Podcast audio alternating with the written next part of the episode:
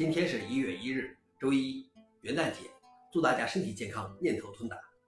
本期是《林硬中国硬核观察》第一千二百三十三期，我是主持人硬核老王。今天观察如下：第一条，基于源代码的征途 Linux 也将提供二进制。征途 Linux 是最著名的基于源代码的 Linux 发行版之一。那最近，征途称，为了加快使用慢速硬件的速度，也为了整体方便，我们现在也提供二进制软件包供下载和直接安装。在他们的镜像服务器中，从 LibreOffice 到 KDE Plasma，从 Genome 到 Docker，有超过二十 GB 的软件包。征途将每日更新其 AMD 六十四、ARM 六十四稳定版的软件仓库，用户可以自由混合安装源码包和二进制包。消息来源：征途。老王点评：虽然这样追踪用户更方便了，但是征途用户不就是奔着自己编译源代码来的吗？第二条是，速背派比一九七八年的 Cray 超级计算机快四倍以上。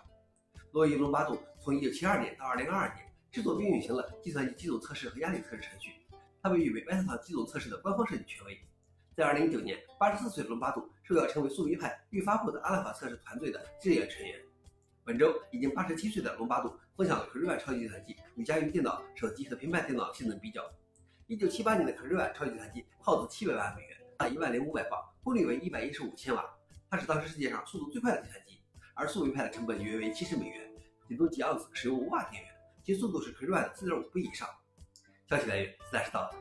老王点评：这才仅仅过去几十年，或许十年后的个人设备都拥有现在的超算的计算和存储能力。所以我的观点是，技术的进步其实是基础设施的进步。最后一条是，AI 将成为你的同事或者取代你的职位。大型语言模型已经准备从生成合成内容的人工智能聊天机器人，发展成为能够在你的办公桌上对你的电脑执行操作的虚拟智能体 Agent。新一波智能体初创公司正在打造能够自动处理日常工作的产品。初创公司 Lindy 的 CEO 称，人们总是担心机器人会抢走人们的工作。我认为是人们抢走了机器人的饭碗。人工智能助手与人类一起工作的想法已经成为主流。微软打造了 Copilot for Microsoft 365，而谷歌则为其工作空间提供了 Duet AI。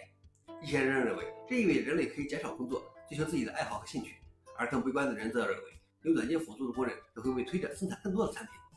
消息来源：雨杰斯特。老王点不，人类只需要领着最低基本收入被养着，然后淘汰无用的躯体。以上就是今天的硬核观察。想了解视频的详情，请访问随后链接。谢谢大家，我们明天见。